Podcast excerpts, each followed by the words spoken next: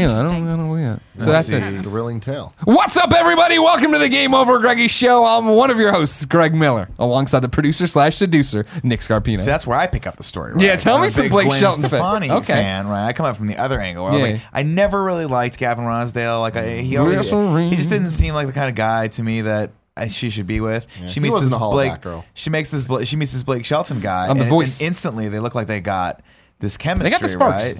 And was like they just, it just makes sense Yeah, now. yeah, you know, yeah. it makes sense.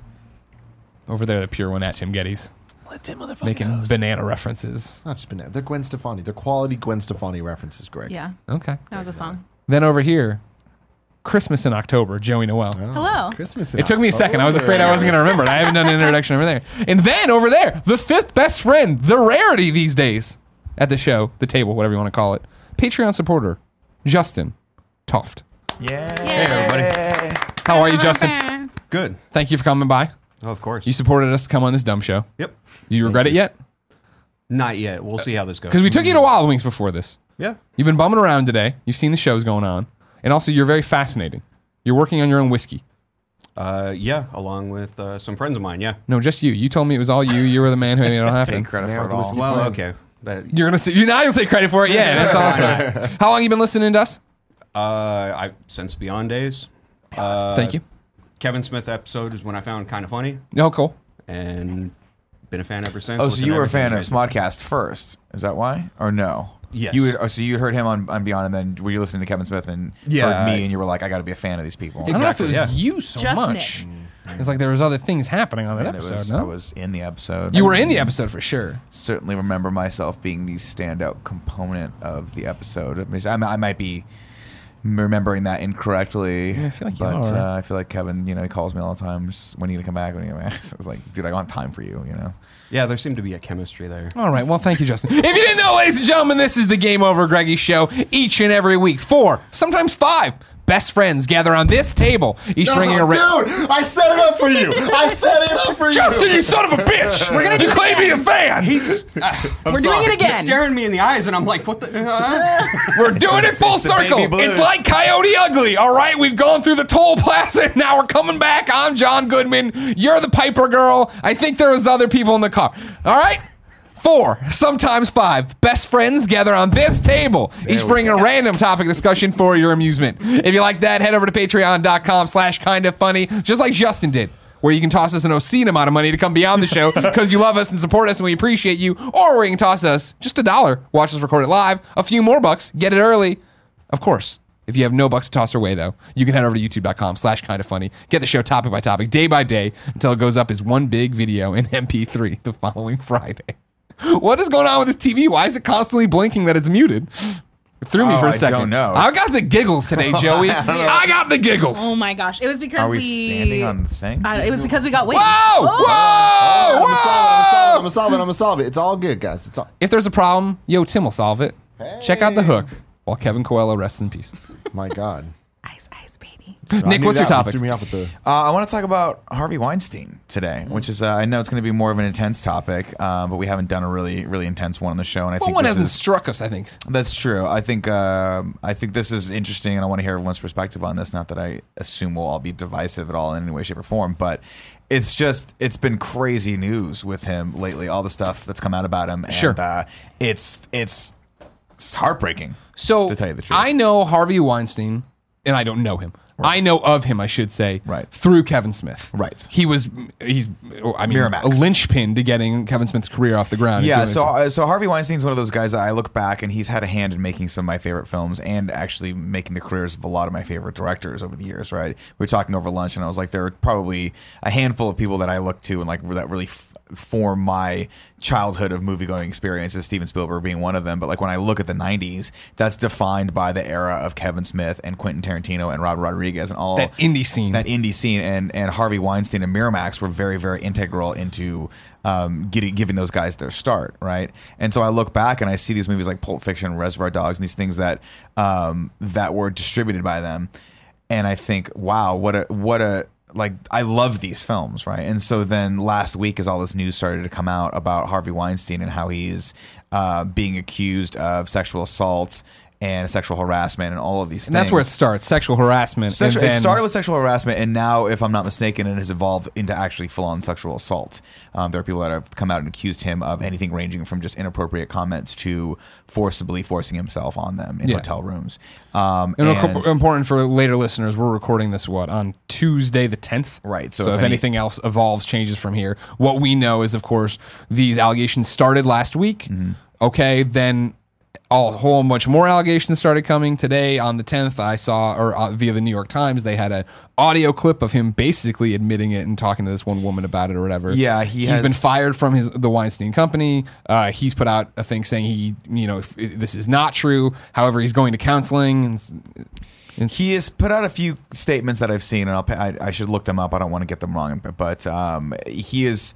His lawyer has said that he's an old dinosaur, and that this is just the way that he's, you know, used to living, and that he's trying to change and trying to be better. Really? Trying- That's what the lawyer that's said? What the lawyer said. So there's been there've been. By the way, it's, it's notable. better. It's very weird because her lawyer. Well, his lawyer is his lawyer supposedly has um, defended a lot of women in cases like this, and so a lot of people are are, are, are kind of scratching their head as to why she would take him on as a client. Because prior to this, she's made a track record of defending women who have been, uh, you know, have accused men of sexual assault, and so a lot of people are scratching their head on that one. But most notably, um, as of I think yesterday or today or earlier this morning, Gwyneth Paltrow and Angelina Jolie are talking about. Uh, situations they've been in that are And oddly the thing. similar to everyone else's, and, and so it's Patricia Arquette. It's a bunch of actresses. I'm Did not. Meryl Streep come out with something today too? Did I Uh, see that? I don't think she accused him, but I think she came She out condemned him, basically I saying think, this is is what it horrible and this was, kind of right? shit has to stop. Yeah. Um, Asia Argento has a story that's horrible. I mean, they're all and they're all too too similar to to kind of ignore. You know, obviously, like you don't want to you don't want to make uh, accusations of, with things that haven't been proven yet. But this is an overwhelming amount of people who are coming out and talking about him. So, you know, innocent until proven gui- guilty is what it is. But I think it's fair to say that he's done some pretty, you know, intolerable shit in the past. Um, and it's it's it's fucked up and it's terrible for so many reasons. Not the least of which is that there are countless women who probably haven't come forward who have had to deal with this shit. Um, and no one should ever be put into that position where their career or their safety or their livelihood um, is in jeopardy because of someone else that's in a position of power to hold that over them. and that was the main thing, terrible. right? Where That he was deplorable. in these stories. He in these stories, his accu- accusations, he threatens, right, that they won't work in the town again. He's clearly a person who has had a tremendous amount of power for a number of years and can literally, or could, as at least up until last week, make or break anyone's career. I mean, he's responsible for winning people Academy Awards. He's responsible for making again some of my favorite movies. Um, and so, you know, first and foremost, I just think that's it's just fucking deplorable that people would use any sort of level of authority or power over another human being like that.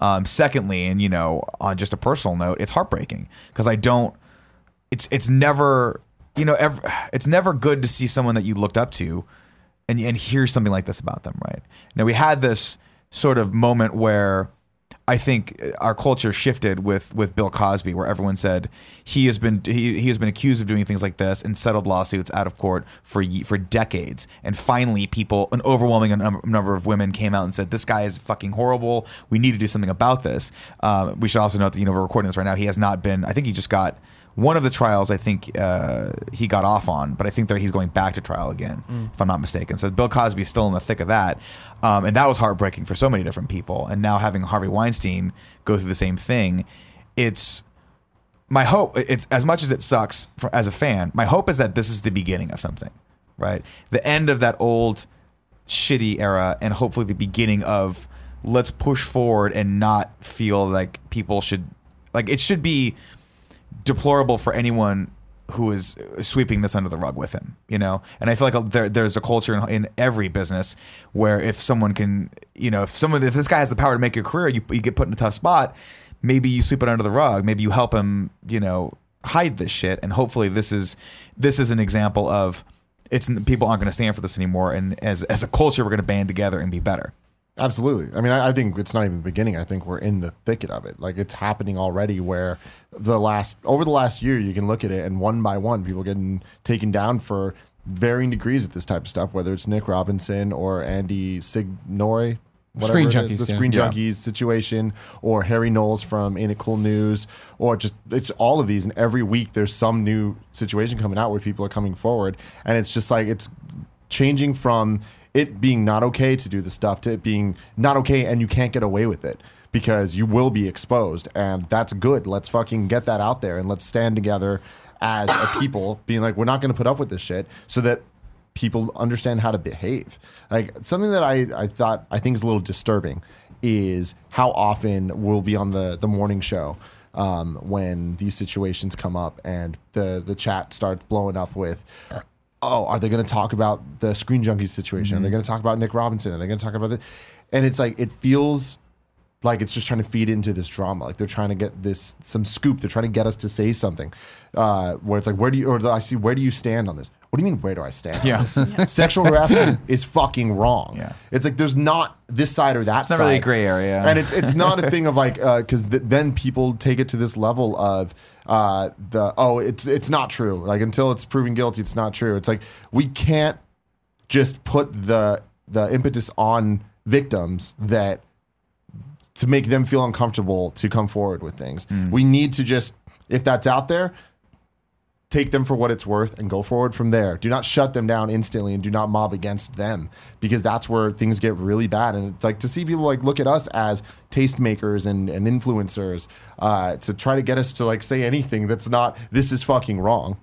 Like period. Whether or not the people uh, did it or in trouble for it or whatever, the accusations are bad. Yeah. Those are things that we do not stand by and we Of will course. never stand by. of course. Well, it's heartbreaking for me, right? In ter- terms of this situation, is the fact that you know you would have talked to me about this, and I, I'm obviously a 34 year old white male, not many problems outside of my shitty dog. Uh, but it would be that I would have told you before all of this, right? That you're talking about how like things are changing and da da da. I would have liked to have believed things had changed. I would have liked to have believed that you were that like you know this isn't where it is. And I know like you'll watch and I, this is just my own, you know, privileged upbringing or whatever. You watch like a Law and Order SVU, and they're trying to get like someone who's been raped to go on the record or do the test and blah blah. blah. I understand that, like, okay, uh, uh, like in that scenario of like you have no resources you're you're a minority you think the police don't care about you. There's something like that happening right? But to imagine that like gwyneth paltrow and angelina jolie and all these people that are like mega movie stars are there and they thought they couldn't do anything and that there's all these women that literally someone had to break this dam and then they all come flooding out like bill cosby like this like every like every one of these stories Yeah. you hear Well, it's because no like, one's going to come forward. It, it takes such bravery, courage, and understanding of what that's about to do to their lives, what it's going to do to them from all the pe- the detractors that are like, oh, like they're just going to overwhelm their Twitters or social media or whatever the fuck it is, Yeah. um, with saying that they're wrong, saying that they're lying, saying that they're making it up or whatever. And that is so damning and it's unfair to everybody involved. And I feel like the I know there's situations here where people tell me things that I don't do anything. So then when this shit happens, now I'm like, well, shit, should I have done something? Yeah. And that's horrible. You know, but it's like, Yeah. uh, at it hits a point where I go through it in my head. I'm like, well, what am I gonna do? And I, it's, I feel like it definitely, uh, it isn't until recently that I'm seeing people actually get in trouble for this shit. Because I remember being places where people definitely made complaints to different HR groups and nothing happened. Yeah. It just swept under the rug and absolutely gone. And so to see the screen junkie situation, I'm like, yeah, fuck yeah, man. Let's fucking go and see how far we can get this because th- there's a problem with the system. It's a systematic issue when it comes to HR companies defending the the people that work there for whatever reason it is. Yeah. I mean, like, I don't, it's so, it's so disheartening. You know what I mean? There's no, and I don't mean to like put it, like, obviously we always put our own lens on the situation and talk about it that way. And that's all you can do. And that's all you can do to personalize it. But it's the fact that to sit here and imagine these women thinking that they couldn't say something or saying something to HR and it not happening and not talking amongst each other how to come out and how to do this and how to make one big move. You know what I mean? Or the person who has been sexually assaulted or sexually harassed or whatever and worrying about what that's going to be, right? And it all, I know it's taking something we talk about in a very trivial fashion and making it a, a, a very serious issue, but it is the fact that if you have been sexually assaulted, if you have been sexually harassed, do speak up because the people who are going to go to your Twitter and be assholes are what we always talk about. They're the vocal minority. And I think that when those people stand up and act like they speak for everybody, the perception is that they speak for everybody. And I realize, as somebody who deals with people who want to be fucking mean on the internet, the negativity speaks louder than the positivity. But I would say overwhelmingly, the silent majority is like, oh shit, this is fucked up. We believe you. We want to support you. We just don't know how, and all this different stuff. Yeah, I mean the, the the it's it's so it's fucking disgusting on so many levels. I mean, you, you start thinking about it, and these are the women who have come out. But what about women who? What about the women who uh, maybe were, turned him down and then whose careers ended prematurely? Yeah, exactly. Who, who just totally got who actually, you know, yeah, just got Yeah. torpedoed. It's fucking horrible. It's just, it's just so. I don't know. I mean, you mean Tim, you're right. You hit the, the the nail on the head. Like I have friends that you know have been involved one way or the other in some some of the some of the stuff that's happened in the last couple weeks, and to to hear them come out and actually like share their stories, I'm like, Jesus. I I mean, I look at myself and I'm like, I don't know that I'd have the balls to do that. I don't know that I have the courage to do that. Like, I don't know that I'd be able to take that risk, knowing that we live in a world where accusers become, you know, just get completely torn down. And because it can ruin your life to accuse someone of that, even if that person's guilty of it. I mean, I've, I've told this, I, everything I just said, uh, I still say, despite what I'm about to say, which is a story I've told on the show before. But one of my closest friends growing up got accused of rape in high school, and it ruined his life. He's no longer one of my closest friends because he is a different person. He got sent to to juvenile hall. Things got really bad. One thing led to another. He's where he's at now. Years later, after fighting and fighting and fighting, she comes forward and was just like, I made it all up. I was like, I was lonely and no one liked me. And I felt the only way I can control something is if, like, I, I saw in movies that if I were to say this, then something's going to happen. And it's just like, that shook me personally. I have an actual real life uh, example. Yeah. experience with that. Having said that, you still you need to come forward. You know what I mean? It's like Yeah. like that. You you need to give people the benefit of the doubt of if they're going to come forward. You, you got to do the due diligence of getting in there and getting to the bottom of it and figuring out where the truth lies. But you can't go into assuming that they're making it up.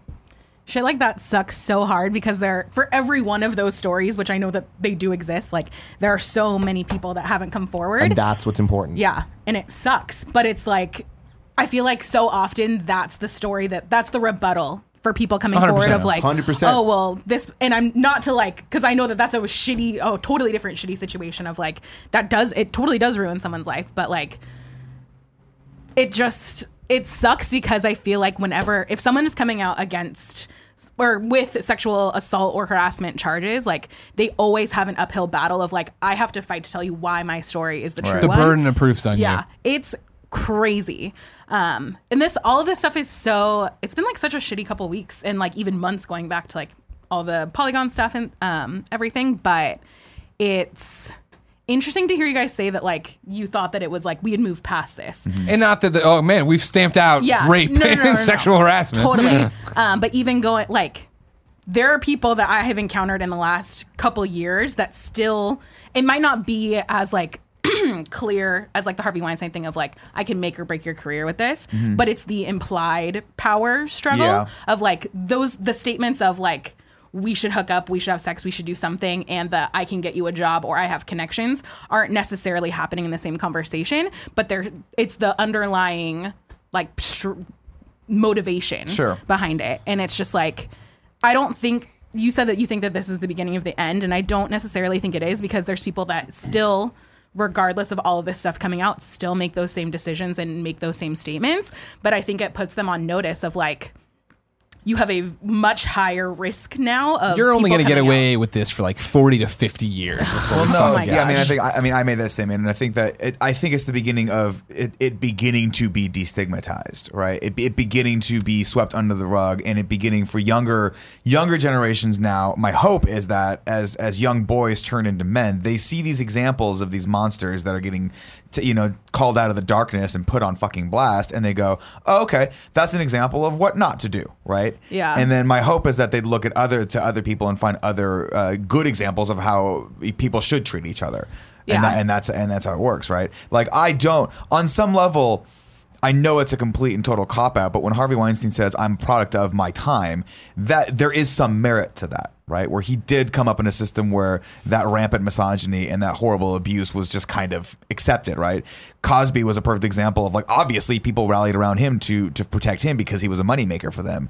But the fact of the matter is that this is where it stops dude, you did something seriously wrong. You've been doing something seriously wrong for years.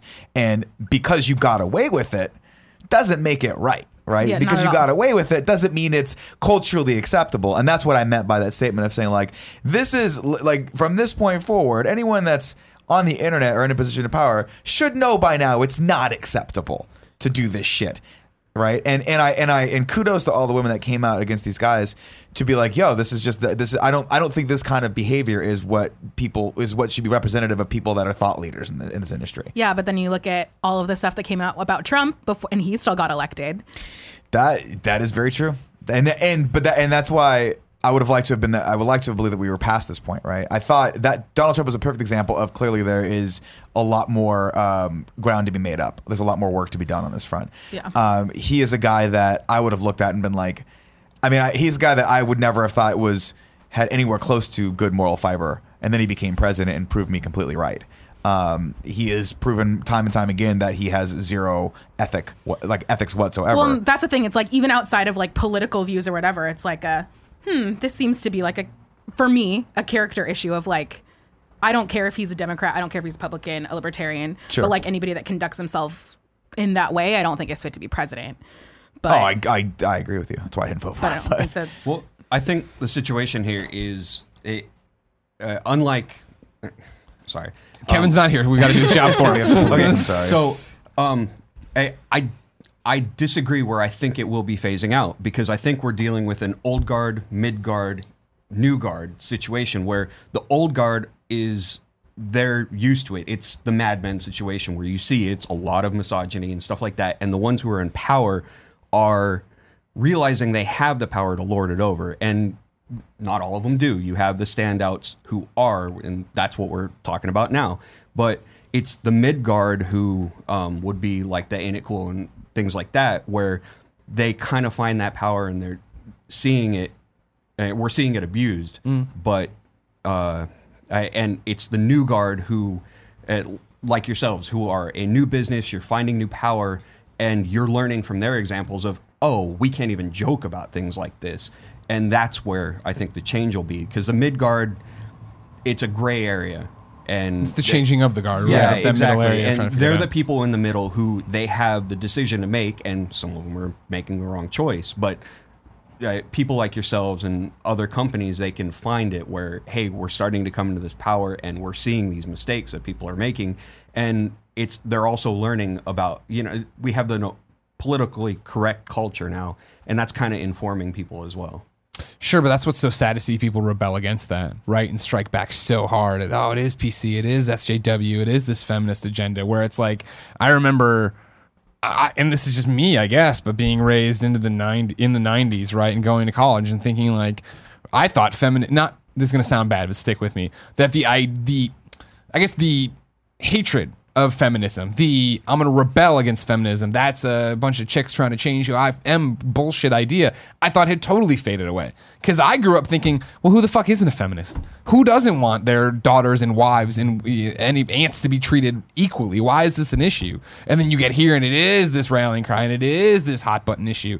And I'm I'm with you in the way that I hope you're right that there is this new wave and there are these new thoughts. But for me, what's still scary for me, and I, I couldn't put it into words then, but there's been examples now that I'll get to. But I remember distinctly in high school where I went to a Catholic school, you know, uniforms all the time, all this stuff. And one out of we were it was like it, it we were out of uniform, but we were still dressed up. I forget if it was from a mass or what the fuck it was. I remember coming to my locker and this girl who was a year under me was at her locker crying with her friends. And I was like, what's going on? We weren't like close, but like, what's going on? And she's like, I'm being sent home from school. And I was like, why? And she's like, they say my pants are too tight. It's distract. It's distracting for the boys. And I was like, and I, and I you know, uh, I guess sophomore, junior, whatever. I was like, well, that's fucking stupid. What a dumb thing to say. But I tossed my books and went, you know, her pants were really tight, but whatever. You know, I went and I went about my day and forgot all about it kind of thing. And then recently now, as an adult, following these things happening. Same idea, not in my school, obviously, but reading these articles of girls being sent home for wearing whatever. And the the people I follow on Twitter, or people who are just retweeting people on Twitter, this one tweet that got retweeted, there's like, it's not. We don't need to raise the girls to be defensive. We need to raise the boys to realize that's not okay to be openly lusting after these people and doing this thing and giving into their sexuality or hormones, whatever you want to, or just being inappropriate. And it was that thing of like, holy fuck, that is the issue here. The issue is that when we're raising people, we're very much like, here's your rape whistle, and here's this thing. Don't walk, walk in groups, do, do, which are all good tips, of course. But at what point are we sitting all the guys down and being like, don't fucking rape people, don't attack people? What the fuck is wrong with you? Why would you do this? Yep. Did anybody see the post that Alana posted yesterday on Twitter? No. Oh, She- this. The boyfriend thing. Yeah, of like, and it's that thing of like, Give a recap. Give a recap. Oh, so Alana had po- uh, posted a video, Alana Pierce from IGN. It was like a boyfriend tag with her boyfriend Blaine from Rooster Teeth. And in the comments was this guy who was talking about, like, I've watched your, like, why are all the girls that I like unavailable? And I've watched all your boyfriends and I thought that we'd be able, or I'd watch all your videos and I thought that we'd be able to meet someday and like Have a some- connection. Yeah, have a connection or something like that. And everyone is like, man, that is a huge jump of like, just because you see girls that you are tr- attracted to whatever doesn't give you any entitlement that they owe you anything back. And i think that's a huge thing here of like we're just people. Like like we we have our own thoughts and processes like just because you were like oh i like her doesn't mean that uh, anyone's automatically gonna respond. And that doesn't mean that if we don't respond to you that you can take any power or make any moves to that that women or i mean anyone that you're interested isn't uh, Proper. Reciprocating You, are not taking. You're not calling dibs on someone. Exactly. It's Which like, no. happens in movies and all this other stuff. And it's like we were talking like, recently about like watching like '90s movies. Yeah. And you It's watch them now, you're like, holy shit, none of this Yeah. fucking shit would fly. Oh, yeah. I think that's Even for the. Bill, Bill and Ted. You were talking. Yeah, I was about watching Bill and today. Ted's uh, Bogus Journey, and they have they just throw the word fag around like constantly, and I was like, huh, that like it caught me off guard to the point where they were like, um, now granted, it was in in Bogus Journey, it was the bad guys that said it, but still, I'm like, that's weird that they that that it just gets thrown around. Actually, I think they may have said it in. Um, in Bill and Ted's Ex- uh, Excellent Adventure as well. Towards there's a moment other. where they like they hug and then they go fag, you know. Yeah, and yeah, I'm yeah, like- totally, totally. And I just thought like, whoa, what? This is supposed to How be a out of movie where place these is characters that? are just be excellent. Yeah, to the each characters other. are so nice and so positive to everyone, and they don't mistreat one single person. But they throw that word around. I'm like, oh no. I mean, we talk about Oh, this so oh, no. often when it comes to words and when it comes to how things have changed. But like, I, I think back when I see all this shit, and in the same way that I said things that I would never say now, I look back, I did things that I would never Oh, say sure. now. Sure. I, I have said things to women I would never oh, say Oh, yeah. now. 100%. Oh. And it's like when the, the I think that people get rightfully so in some ways, so alarmed from the word sexual harassment, where they're like, well, I didn't rape her. And it's like, that is jumping. Like, making people feel uncomfortable in any environment, whether it's social, work, whatever. You need to be responsible for what you're doing and you need to think about how other people are, are Right. uh, interpreting it and taking it in and what it's doing to them. And that gets scary. And with, with a lot of it, there, there isn't straight rules. There reaches a point where there is a right and Sure, wrong. there's a threshold, but up until that point, you're like, it is a social grace thing, right? And it is a tact thing, and, And- it is a, it is a reading the situation, understanding what your relationship is with this person that you're talking to. 100%. And I think more often than not, and you know, I would be I would be lying if I said when I was younger, I didn't understand where that was either, because you have to figure it out. You have to understand it, and sometimes it takes a long time, and it takes leadership and, and an example of people around you that can be like, hey, man, what you just did right there, not cool. You made that person uncomfortable. And until you realize that, you're like, oh, holy shit, right? But that's why I think it's important that we talk about these things 100%. because you you have to have like you have to know where that line is. And unfortunately, what you're talking about is that line moves sometimes. That line moves, and It does. that line is different in every situation, and you need to be aware of that. As corny as it is, with great power comes great responsibility, and that doesn't just mean people in position of power and jobs or whatever. That's in every social dynamic you a, perf- possibly a have. perfect example is e- every once in a while, you know, you hear about someone like seeing a girl at the gym and being like, like wanting to talk to a girl at the gym. My advice to every, I think we had a topic about this, I think on uh, Love and Sex Stuff once, something similar to this. And my- Communicate. Yeah, well, no, that's oh, true. Oh, sorry, That this was it. the one Jim, time it that was was about some girl that worked at a Starbucks. Oh, maybe that was what it was, right? But like, I'm like that instance. You have to understand the dynamic of the situation you're putting this person into, right? Gyms are always the thing for me where I'm like, gyms are always where a person is very vulnerable. You're going there because you're trying to work on yourself, on your body, on your mental state, all of that stuff, right? If you think it's acceptable to walk up to a girl just because she's good looking at a gym and talk to her, you got to think about that. I mean, that is a guess what? situation we got to pump the brakes There were three and really gyms think that about Gia, that. That situation Yes, happened to yeah. her, and she's like, because it's it's, it was awkward. You know, she like kindly uh, turned the guy down, but then he would come back and talk to her again, and she's like, he knows where I'm gonna be. He knows I'm gonna be here, so she had to stop going to three different gyms, different dudes, and it's like it's one of those things where you wouldn't necessarily think about that as sexual harassment, but it's like there's a a social like allowance at a bar to walk up to people. It's a place that you're going where that is like t- meeting mm-hmm. new people, talking to For the most part, you're there to hang out Right, and, and and have a this this is social where the experience. line moves, right? Because it's it's 100 percent acceptable at a bar to initiate that conversation, but when it becomes ex- it becomes obvious that that person does not want to talk to you, she does not owe you anything. Oh, no. you do not get to talk to someone just because they're in a bar, and this is where I think a lot of guys, young guys, get a problem because they, you know, this is where they get angry or they get like, and I've seen this a lot over over the past couple weeks too, where guys are like, well, we just can't talk to women at all. And I'm like, no, that's not that's that is a a total fucking opposite end of the spectrum reaction to what you're what what you should be having, right? I understand that comes from fear, and that reaction is, well, I if I don't know anything, so I'm just gonna push away from the situation completely. A perfect example of that is I read an article st- talking about how a lot of people are.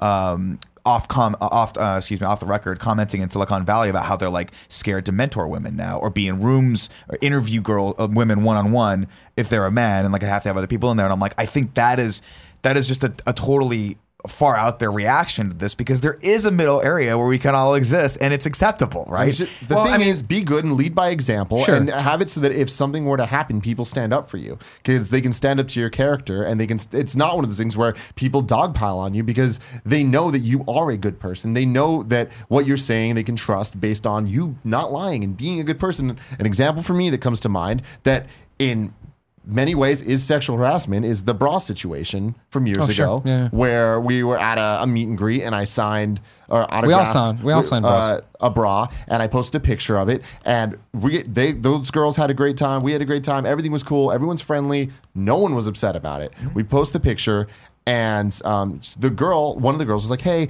when we put when it, when you post this can you censor my face? Just because I just don't want my face in there Oh man, oh yeah, totally cool. Not even thinking about the repercussions of it. I'm like, it's totally fine. So we did that, put it up, and it, it goes from being totally cool and everyone being fine until it made people uncomfortable, like certain people, and then it turned into this thing where I got dogpiled on by the SJWs and this and that, whatever. But it instead of having the reaction of "fuck you guys," like whatever, my feet, I'm gonna I had the reaction of like, oh shit, I did not mean offense. You're absolutely right. This is offensive Mm. because this, this, and that. I wasn't blocking out their face to, um, you know, to to, To sexualize them, to you know, make them sexualize them, objects, yeah, objectify object, them, whatever. It's like they were totally cool about it, but them being cool about it doesn't mean that all the other people are going to be cool about it. And it's just like to me, I was like, I apologize. And I stand by the fact that I apologize, and it is my right to do that. Took it down, and it's like I'm not trying to offend people. Yeah. And That- but the thing is, it's like the amount of my friends that came to my defense, being like, "Oh, Tim's not.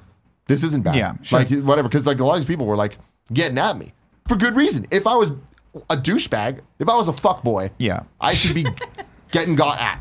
I mean, but I'm not. and that was the thing, right? Is that it was a moment in time for us that we were having fun with our fans. These are all best friends, and we put that out there. But then the context was lost, and it looks something that totally isn't us and what not what we represent is Mm-hmm. kind of funny. And I feel like that honestly, when I think that and the reaction to it, and the fact that you talk about it, and the fact that we talk about everything here, because back to your point earlier, right, of like leading by example. When we bring up the stories, like I said, no, I beat all the time. Like I'd c- call things I didn't like gay in college, and da da da, mm-hmm. and I drive that home of let's not talk that way to each other. It's not me reprimanding you, the best friend out there who's 13 watching this and does call things gay. It's me showing you that hopefully the world isn't as small as it was when I was growing up and I didn't have those experiences. No one was there to share that with me. I'm sharing with you now to try to get you ahead of the curve to the world you're about to get into. And it's similar to the fact that when these stories happen, when it's a Nick Robinson story starts, when it's an Andy thing starts, when it's uh, Harvey Weinstein now, and it literally is just like sexual harassment is all it is. And my my main concern, which I hope speaks to my, the tenor of my character, is fuck. Have and I'm saying just it's the headline of the, these people are in trouble for sexual harassment. Some these people are complaining. Is fuck. Have I ever done something like that? Have I ever done something that I thought was funny at the time? This, that, and the other. I made an offhand comment. I did this thing, and did I fucking put something in like you know hell mm-hmm. like you know I mean before Jen like you- I mean I'm talking years and years back. I fucking DM'd girls to talk to them, right? But it was reciprocated and it was it wasn't hey how are you fine here's my dick you know what i mean or something to that effect Yeah. and it is Yeah. it is that thing that i'm i get worried of like fuck have i done something I guarantee you did.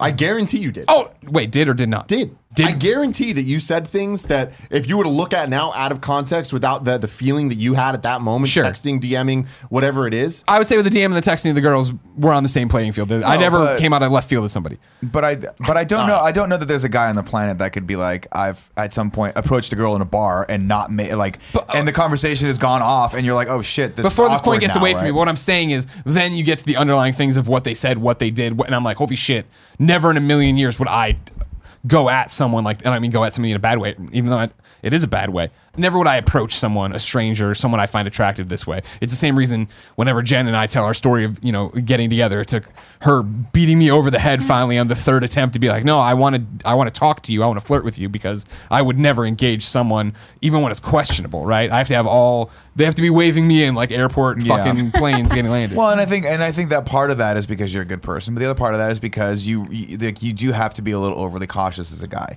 Yeah. you do. You have to really understand the intent of the person that's across from you, or in this case, on the other side of that conversation, right? And if that person, you know, in the case of a Nick Robinson or or uh, the the guy from Screen Junkies, if that person is looking up to you as uh, you know a leader or someone Yeah. who can help them, you know, or a mentor style character, well, then you have a different level of responsibility than you do if you're just a person who finds someone else attractive, right? Sure. There, that comes with it a lot. There, you know, the the stakes at that point are you do have power over that other person, and and then the own that that relationship is forever changed in that regard. Yeah, that makes my, sense. my thing is this is something I definitely want to put out there is that in the situations we're talking about, we're saying this because these are people that the internet talks about. These are people that are Yeah, influencers yeah. or whatever. So they're being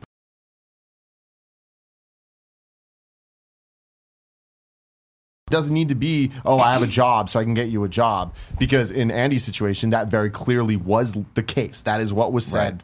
Cool. Uh, in other situations that we've been talking about that wasn't the case. And yeah they have a position of power. Yeah they have twitter followers or whatever. There was no actual promise of anything. However, there is still a position of power there. Having more money than someone else, having more education than someone else, ha- being a dude is a position of power. Like there's all of these just factors that go mm-hmm. into it that it's like we this is a, a a problem on such a grand scale that it isn't just the people that are public figures. It goes all the way down. I think that's where it gets scary. Being a teacher is a public figure or is a Position of power. Is, Yeah, yeah. yeah. Being a TA is a position of power. Yeah, right? absolutely. Like it just there's so many th- things that you just need to like look at all the factors of it and how it affects people and just the world we live in where this is a constant thing everyone deals with every day of their life. Yeah, and you know, and it, and it sucks now too because especially in in the digital era, in the digital age, where like you can initiate contact so much easier without having any real indication of what's going on in that in that person's like in, in the other person's like life or uh, I'm sorry let me rephrase this. Without really seeing anything of what's happening with that person's body language or anything like that right? If you meet someone in a in a store for instance or if you meet them in a bar and you say hi and they go hi. You right, know you 100% okay this person doesn't want to be talked to at least not by me right? But this this little window we put up between us and people i think is just this weird separation that for some reason emboldens certain well, it's people doing to even act that it's way, doing very even strange. more to desen- uh, desensitize you to the fact that it's another human on the screen, right? Yeah, Like at yeah. what point, like in a bar, would you ever be like, "Hey," and a, girl, a woman's like, "Hey," and you're like, "Cool, here's my dick." Like that's not Yeah, like that. doesn't- You You, wanna see my mean? dick? Like, what Uh, is- But no, the I number don't of wanna see your dick, sir. unsolicited dick pics that girls get is ridiculous. I, I joke about this. I actually joke about this in my act because I have uh, I have an act now. I don't know if you know this or not, Greg. But I have uh, but I have a bit that, that I write about Tinder, and one of the parts is like, do do people actually ever want dick pics, or are they just out there whenever you like they're just there, right? Like, and I feel like if you do, I'm sure there's a couple the, people the on the conversation wanna is that, definitely but- going in that direction. Like, yeah. it's it's still shocking. Like every time I get one of like, I have never even messaged you back. Like I have not. We have not it's been one way conversations every time. What like, what do, what do those guys think? This is what I That's what I would love to know of, you, like, I've you as a given you woman, zero signs. You've given them zero signs that you want you want any contact with them, and they think, you know what? I'm going to show you my dick, and that's going to change your mind. It's got to You're be. like, It's got to be a- them off at that exactly. That's, That's the thing. It's a turn on to them at the moment. I don't think anybody thinks that that's going to evolve. And I'm talking about the blind dick pic, not Yeah, like yeah. we're in a relationship and you're sexting or something. I don't think the random. Oh, your DMs are open. Here's a fucking dick. Somebody thinks they're gonna bite on it. No pun intended. But it's the fact. You know, I think it is just the fact of like, yeah, I'm powerful, and yeah, I just showed her my dick. It's the modern day flasher, right? 100%. The fucking people walking around in giant trench coats being gross. But yeah, like I mean, I think it's I guys have it super rough. Of like, I feel like a lot. Do you, any of you guys watch How I Met Your Mother? Yeah, I used to, yeah. So, and how, I mean, when it was how I. Met Your Mother, they talked about the Dobler Dahmer theory, which is like you doing a grand gesture to any person could either be like uh, Lloyd Dobler from Say Anything of like this big romantic thing, or it could be I remember this episode, Dahmer, yeah. like who Jeffrey, Jeffrey Dahmer. Dahmer. There we go. I was like, where it could I be love like that a- you know Yeah. all this. How I Met Your Mother, John Cusack roles. Wait, who was that? I Uh, murderer.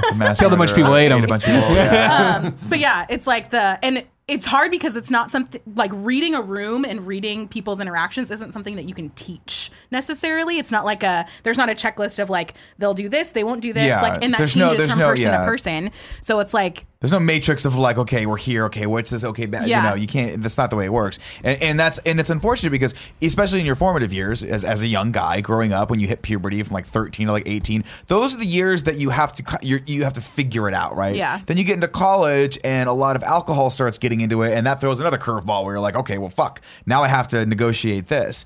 Um, and even to this day, you know, even you know, even at the age of 37, I'll meet people and be like, I, I still have to like understand what this situation is. I still have to I still have to realize what all the social grace is here and where, where is the tact, where is the line, what is acceptable to do at a, everyone's drunk at a Comic Con party and people are making jokes and I'm like, uh, I'm, but I'm still at work, you know, like it's Yeah, very it's very totally. weird. It's very weird. I mean, for me, it's the like, and I'm not saying this is not a oh woe is me. It's hard being a man as much as it is man. This is a fucking city, shitty situation for women. Is the fact that like when I'm walking Porty on the street or whatever at night, and like you know we live in a, a, a, a businessy residential area, right? So there's people in a bars, all sorts of stuff. But when it's just uh uh, me out on the street or whatever, and there's a woman in front of me who's left a bar, who's walking, I'll do that thing where I slow my, I slow down and stop and let them get away because I don't want them to think that I'm bearing down. on them. Now, granted, if they turn around and see the wiener dog, they know they're cool. but like you know, other than that, it's Might the be a red herring Yeah. now. You never know. well, when I was dog Why is that dog got no pants? when I was not this last time that I was dog sitting for you guys, but another time back, I had Portillo outside and it was super late, and it was just like a please just make this fast so I can go back inside. But some guy tried to start to talk to me, and I was like, and he could tell that I was mm, immediately uncomfortable. He's like, "Oh, I live in this building. Like I know." oh, he was the dude smoking the- outside. Yeah, Yeah, yeah, exactly. I know. he was like, "I know the parents of Right. the dog." Yeah, I was yeah, like, yeah. "Oh, okay," but it is like an immediate like. Oh man, what's what is this what is gonna happen? where? What's the end goal yeah, here? exactly. You know what I mean? It's like, that. oh, Portillo, please hurry. Yeah. But yeah, and that's like kind of a shitty thing because it's like I don't want to. I don't want to always have to have those reactions, but like you have enough interactions with people of like where you can see where this is going, and it's like you just try and stop it as early as Does it seem? I mean, we're talking about like where we think. Does it seem like it's getting better in your not experience, but I mean even like life of what you've heard from females in your um, family? kind of? Sorry to make you come on and speak for all females too. I know. by the way. Sorry. Yeah, I definitely don't speak for all women, but it was interesting. I guess I didn't even think about this until like we were on the show, but. I was in an Uber the other night, and it was an Uber pool, which I love because I love watching the interactions between Fuck, people. I I think it's it. so funny. I hate it. I Um, hate But my driver stopped and waved someone to walk through the crosswalk, and she like smiled and waved and walked, and he just went on this whole tirade of like, yeah, and she, she- what a beautiful smile, and all this stuff, and I was like, oh no, and I was I- like, this is why girls don't smile because they don't want that kind of No. reaction, and they don't want. To I had an Uber driver. that. I had an Uber driver that was singing in the car, and it was clearly like peacocking because there were it was me and two other oh. girls that were in their twenties, Oh. Yeah. and this older Uber driver who thought it was acceptable to be this these two girls' best friend all of a sudden, and I was so fucking uncomfortable, like. I got to a point where I like I had to roll down a window because I was like I'm getting really claustrophobic in here and this is just a fucking bad setting. And they were being good sports about it, but you could tell as every song came on, he was like, right, right. They were like, dude, it's fucking nine in the Yeah. morning, man. I'm just trying to go to work. Like this is inappropriate. But don't even get me started on the uh, the sheer volume of inappropriateness that is Uber drivers. Yeah. I just Put have in had. your act. Oh, it's in the act. Okay, good, Oh okay. yeah, it's in the act. There's there's oh the L.A. Uber drivers are definitely going the act. The ones whose cars didn't work Remember that one we had one, one Uber driver thought it was acceptable to pick us up with a car that was had, Had no one brakes. cylinder that was missing. One didn't have brakes, and the other one had a. It was just like at certain RPMs, it would just kind of shut off for a little bit and then kind of kick back in. I was like, this is so fucking dangerous.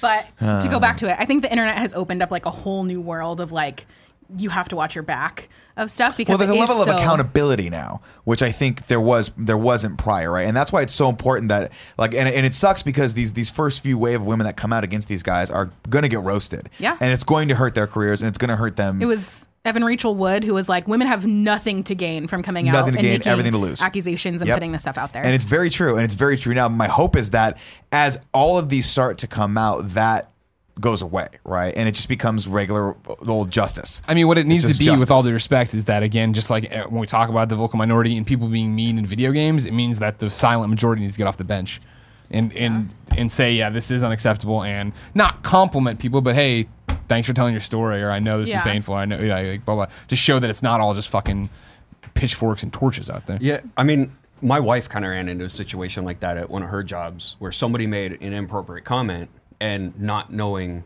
that she was married or anything like that. And she mm-hmm. was like, I don't think my husband would like that comment. Yeah. And the guy was like, Oh, didn't know you were married and backed off. No apology, whatever. Yeah. I I think that's in a that's unacceptable because it was an inappropriate comment in the first place. Sure. regardless And- of yeah, marital regardless status. of her status. Yeah. And there was no apology. And I was just like, okay, well, you could tell the guy I wasn't pleased and, you know, he needs to apologize and stuff. And I think eventually he did.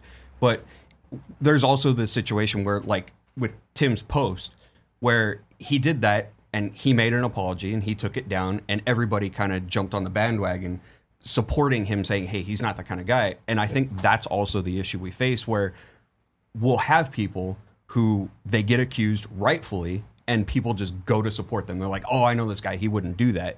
And so that's where we run in the issue where women are afraid to come forward because they're afraid people will jump on the bandwagon just course, because yeah. I once is all it takes. One time, and that person is in the wrong completely.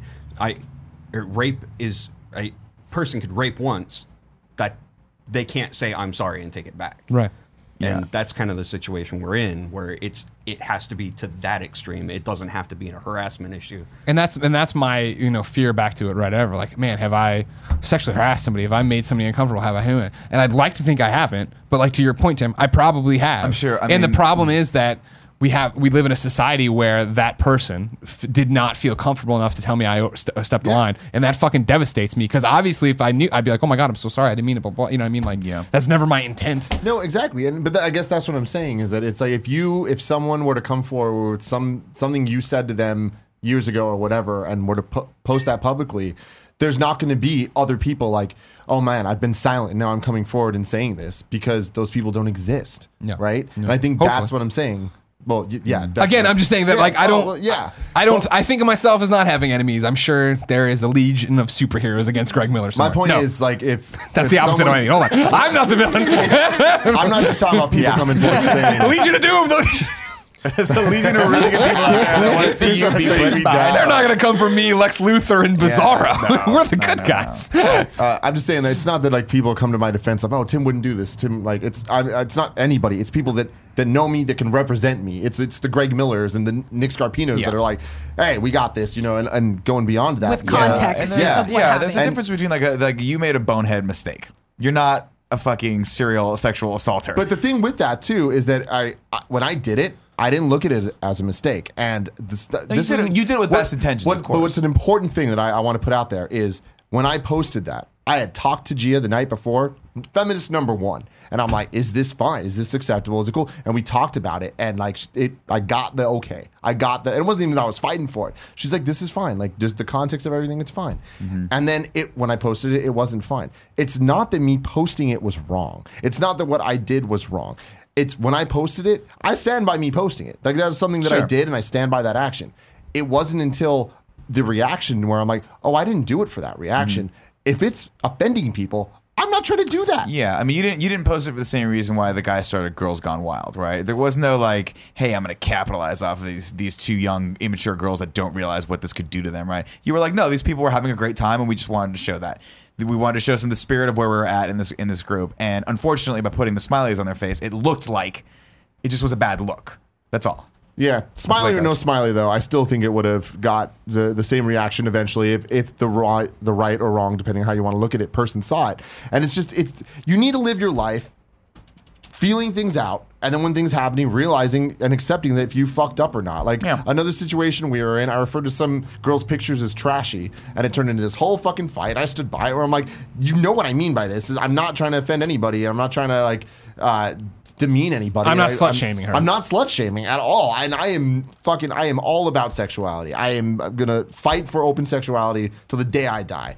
Uh, male, female, everything. And it's like, so to me, I'm like, no, I don't mean that bad. But I'm like, man, me saying that word hits people the wrong way. Mm. Because there's and I that was the thing, right? Not say that word. I was there when that happened. That woman didn't know you. And she, you know, she was coming in as a friend of one of our friends. And so to have not this, you know, I mean, that's the whole thing about us. When people, you know, if I would hope if something got posted or got taken out of context, or this person was mad at us and came at us, and I've been sitting on this for a decade and wanted to do it, I would hope the hundreds of hours of us that everyone's listened to, right, would give people a, a thing of like, I'm sure that's not how it was meant. That I'm Greg would have wanted to talk to you about it, blah blah blah. But coming in carte blanche, having your own hook to that word, I think that's the big thing you're you're hitting on, right? Is the fact that we post, we check, we talk to our significant others, we talk to anybody about like, hey, is this? I mean, the number of times I've come to Joey, not with sexual content, but like stuff like, hey, would this offend the community? Hey, you're you have a different thing. Like, would is this going to sit the way I expect it to? And it's a yes or no or a maybe.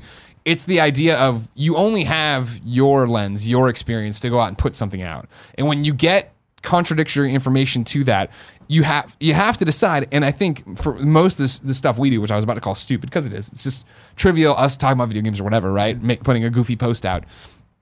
You have to be able to sit there and accept critique and 100%. other people's lenses. And like I'm talking about the girls and, and with her pants being too tight and just that little bit of a twist of like, well, maybe it's not the girl's problem. It's the guy. Like that was a ma- major mindset change for me in, in this, not argument because I'm not arguing it, but in the fact of like, oh, fuck, I haven't considered that perspective. And that's the whole thing of like, that's why I don't want to ever be that. Uh, I put this out and I'm planting my feet. You know, I'm doing this whole thing, and like, I, I you know, it's the whole thing of um, we talk on this show about like, oh man, you know, not saying gay, not saying fag, not saying retarded because these things.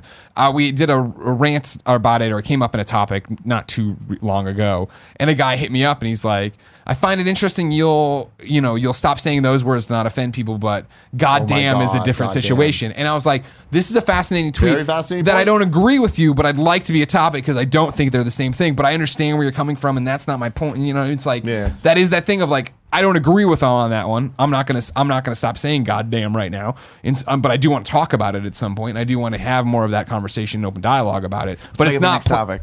I'm gonna get to? We should stop here in a second. I mean, I think I think we solved No, but what sexual but, harassment. Yeah, but what you're talking about, and I love it. I think this is an important note. I'm sorry to, to go a little long on this, but what you're talking about is personal growth.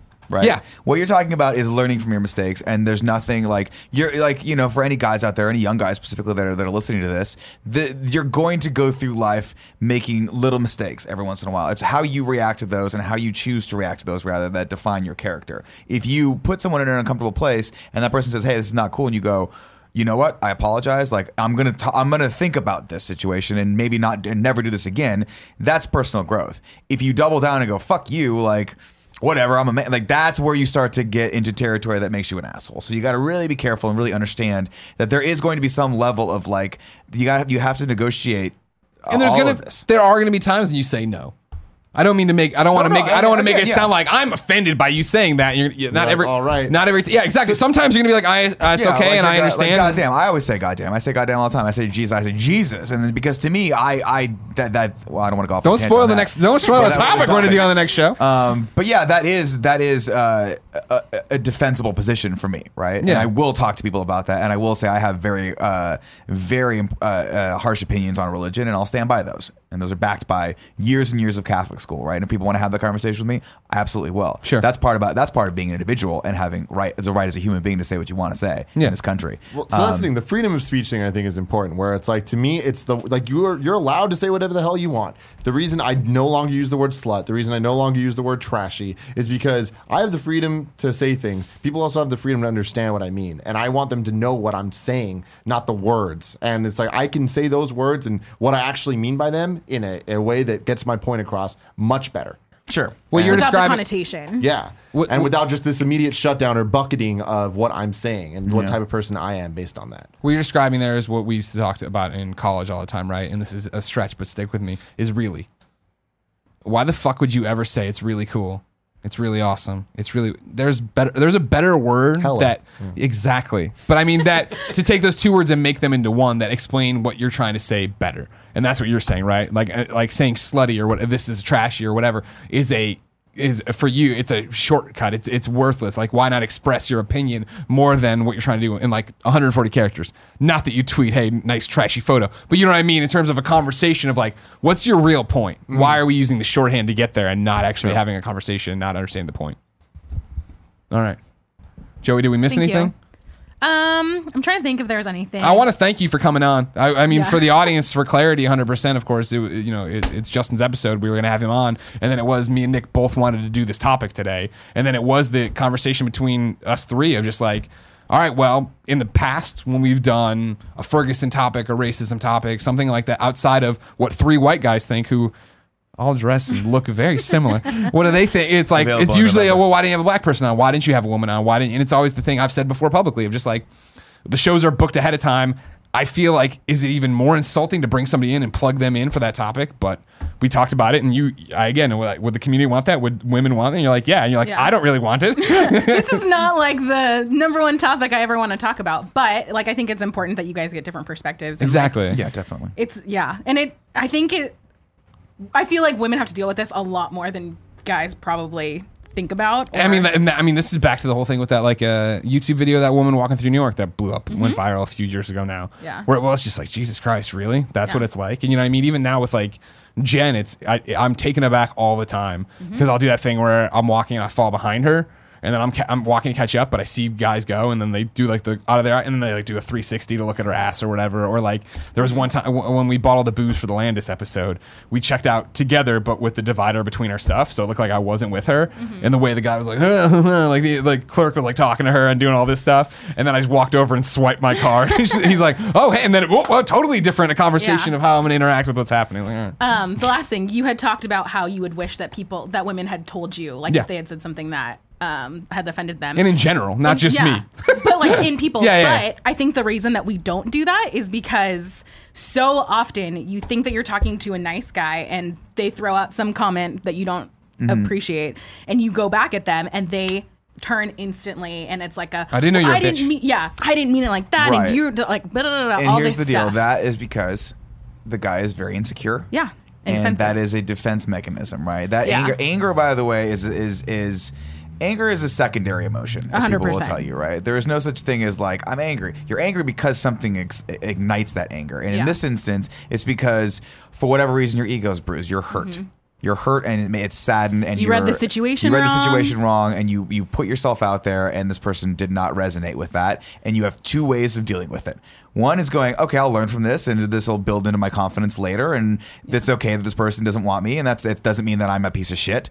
Or you have the opposite reaction which most young guys do, which is, well, I'm just going to get angry and puff out my chest and Yeah. peacock and because I am a man and yeah and it's like that doesn't make you more of a man. It doesn't. No. Making you more of a man is having the confidence to learn from your mistakes and move on. And that's what a man is. Yeah. In my opinion. But so many times you get that reaction to where it's like, I'd rather remove myself from the situation, stop, cut off I conversation. understand that. And which isn't necessarily good because it doesn't teach the other person like, hey, that's not okay. But it's like it's a self protection thing of like I don't want to yeah. put myself in that position. And this is why I always tell guys, you know, do not initiate these kinds of things in those settings like work or in the gym because you are putting this person Locker room talk. in a very hard position, right? Yeah. Like we, uh, you know, I've worked alongside women for the last 20, since I've started working, right? This is their livelihood, right? So if you are the kind of person that's going to hit on this girl and not accept that or put her in that position, you have to understand the corner you're you're you're, you're putting her in, Mm-hmm. right? She can't go to HR because then she's the person that ratted on you, right? Yeah. And then what are all your how are all your friends going to treat her? So and it's even the ripple effect from that of like not not the direct uh interactions from like if it was me and you from you it's Right. like everybody else that the office knows and how everybody else treats you then right and stuff like that it's, it's, just shit. it like affects the whole it, To put it in terms that maybe I don't, I'm going to try to put it in terms that maybe a guy can understand. You work at let's say Starbucks, right? And every once in a while, we you know every once in a while. some giant dude comes in and just fucks with you, right? You don't know when it's going to happen, and every once in a while he just keeps doing it, and you can't stop him from doing this because you're at work and he knows where you're at, right? And think about how fucking horrible that would be for you to deal with that every fucking so often. You don't know when it's going to happen, right? And that's not an accurate portrayal of it, but I just don't think you guys you have to realize like there's just so much more that's built into this than just that casual conversation you just had, right? I hate the idea of having to think about all the women I know being on the defensive all the time hmm? and worry about that. We're not, we're good here, right? No, you guys are totally fine. Okay, sure. And I Okay. f- like I know Andy though. Those Gundams. those damn. It's very Gundams. sexual for him. Yeah. So many No, tentacles. the biggest And problem I have is Nick and fucking Kevin stealing my hot Cheetos. You can't. We have a rule in this office that I just instituted right now. You can't leave a, an unopened bag of hot Cheetos on your desk for longer than a week without offering just some to Big Old Nick. I walked in the other day. I was like, Andy, Joey, you guys are pretty cool, but would you know? Would you make me way more cool? We had a bag of flaming hot Cheetos, and they were like, well, "I don't have that." And then Andy fed me um, Cheerios this morning, and it made me feel good about myself. Honey Nut Cheerios. They were. And then you made a really offensive motion when you said nut. But there's no sexual harassment here. Just to Andy. Good old fashioned harassment. Do you- are you sticking around? Are you going to work? What do you got to do Friday 13th stuff? Yeah, I gotta. I Okay. gotta stuff to Joey, do. thanks for But joining thank us. You. No problem. Thank you. What do you want? You just what? Just it's I just fine. need to move this down. Nah, do whatever you want. Cool Greg's got it. Look, he's mo- he's on the move. He's doing stuff. Making moves. Yeah, it's fun. Uh, Justin, what's your topic? So And my thanks for topic- hanging in there on an episode where we're like, let's talk about something serious. You're like, No, no, I'm no, the hey, guest. I told you guys in advance. I was. It's very topical. I wanted to do it. Uh, so my topic is the concessions you make to please other people. Mm, You're clearly so- married. exactly, and, and that's it. That's where I consider a positive concession is that uh, my wife wants me whenever we go to an event together. She wants me to dress a certain way. Like I would prefer to dress like this all the time, Sure. or to even wear you know a logoed T-shirt. Or yeah, something maybe like that. maybe wear a kind of funny T-shirt you bought at kindoffunny.com slash store, huh? Yeah, well, First I- time I met you, you wore an Achievement Hunter shirt. Yeah. Well, So and this time, nothing. same time, Nothing. I bought a kind of funny Thanks shirt. Thanks for wearing it today. It's stretched out. I'm sorry. I've lost some weight. So. Hey, all right, good job. Is this one of the concessions? yeah, yeah, pretty much. She saw that. She's like, "Yeah, it's a bit stretched out. Don't worry." Yeah, yeah. Um. Good job. Yeah. So it, it for her, I make those, and I don't always want to make them, but I do because I I realize she's trying. is. Exactly. She's she's trying to help me better myself. 100%. And I take that as feedback. Whereas a negative thing is like at work, um, I have a larger vocabulary than some of the people I work with, and when uh, there, a rule was instituted where I can't use any words above three syllables. Who the fuck? That's weird. Well, That's a one of weird Arizona thing. it's- yeah. Well, no, I, it's it's not Arizona. It's uh, Oh. yeah. One's a Canadian and one is from Mexico. So It's a one doesn't. Oh, dude. wait, wait, is this the whiskey? No, no, no, no. Different people. Okay. No, no. The, this is uh, my day job. Gotcha. Oh, okay. Yeah. Whiskey's a side job, which we're hoping eventually it'll turn into a day job. You're gonna send us a bottle, right? Because I want to Exactly, Okay, yeah. of course, make sure. Yeah. Um, You want to It's pick the just not brain? ready What's, yet. what's the what's the Okay, gonna be? it's uh, Scar Whiskey. You guys can go to scarwhiskey.com. Uh, we have a Twitter, Instagram, stuff like that. Uh, it's not ready yet, but uh, we're hoping sometime in early January or something like that. If you guys go down to Mexico where we're making it, uh, you can hopefully buy some moonshine or some white whiskey that we're hoping to have. Hell and yeah. then uh, we're going to start trying to import that. So- Okay. um, I you make think- a lot of concessions. I think about this a lot because I think that people will look at the word concession or uh, the word compromise as a negative, right? And sometimes it is. Sometimes compromising your values uh, for someone else is not a good situation. In the case of being married, if you've chosen the right person, I think it can lead to tremendous personal growth. I see this a lot of the times. I have a lot of friends who are still single, and you know, when you're single in your 20s, it's it's it's different than when you're single in your late 30s. I see people who are on dating apps. I see people who are unwilling to compromise, unwilling to to to uh, allow anyone else to change them in any way, shape, or form. And from my experience, I've looked at these people and I'm like, I don't think you're as happy as you could be if you were just willing to give a little bit of that ground up to get a lot more in return. And that to me is the basis of every healthy relationship. I don't care if it's a business relationship or a personal relationship. Take what we do here, right? We have we work as a team. And you know, left to our own devices, we, we might not operate the same way, but we operate in such a way where we make small concessions so that we can support each other so that we can get a greater, grander thing out of it. Like I would not, if I were doing this on my own, I wouldn't have this great, this big studio. I wouldn't have a Kevin. I wouldn't have a cool Greg because I don't, I just don't know that I would have done what it would have taken or made the concessions or made those choices to get these people in. But here we're constantly reevaluating. Okay, is that the right thing to do? No. That's maybe the, that might be a fun thing to do right now. But if I shift my expectation of what that might be over to here, then maybe we'll get a studio out of it, right? And and, and it's worked so far. Um, with with marriage, I think I mean there's a lot of concessions that I've made in marriage that have ended up being really really strong, like powerful for me. One of which is my wife loves to travel, and I hate traveling. But when I go with her, I'm always struck by how much fucking fun it is and how much personal growth I get out of it and how much perspective I gain from just getting out of the United States and seeing other people's culture and just existing in their world for just this slight little window of time, right? Um, I think that her not I want to say forcing, but her encouraging me to do to to get out and and and do new things is such a fucking amazing experience that I just I wouldn't do on my own. I just know I wouldn't. Do you think the concessions you've made for her, the traveling, getting out and doing new things, has in a way enabled you to be crazy enough to like, I'm gonna go do comedy. I'm gonna go do uh, I think Muay it's Thai. one hundred percent Jiu-jitsu. connected. Jiu-jitsu. I mean, jiu-jitsu is a perfect example. Right? Let's take that example. I've talked about this before, but jiu-jitsu is, and I, I look at jiu-jitsu not necessarily as an exercise or a martial art. I look at more of it as, as a uh, a mental obstacle, right? A, a mental like mental training, basically. I have a tremendous amount of anxiety before I go into jiu-jitsu every single time I go in, and then once I once I get there and once I get through a class, I'm very proud of myself. And like I was talking to you guys, it is a massive stress release. The whole reason I started going back into that was because I was I was dealing with a lot of personal issues, dealing with a lot of anxiety, a lot of stress, a lot of anger issues, and my wife was like, "You have got to figure out something you can do to combat this because you are turning into a, a gigantic asshole to deal with." She pushed me to do that, but she also gave me the support and showed me the example of what it meant to try new things and, and get outside of your comfort zone. And yes, hundred percent. Like traveling to Thailand, traveling to these uh, to Morocco, all these things that I was I was scared to do. Once you do them, they do give you those little, that little confidence to then go tackle the bigger issues in your life of like wanting to go back to something that terrifies you or wanting to try something you've always wanted to do but never thought.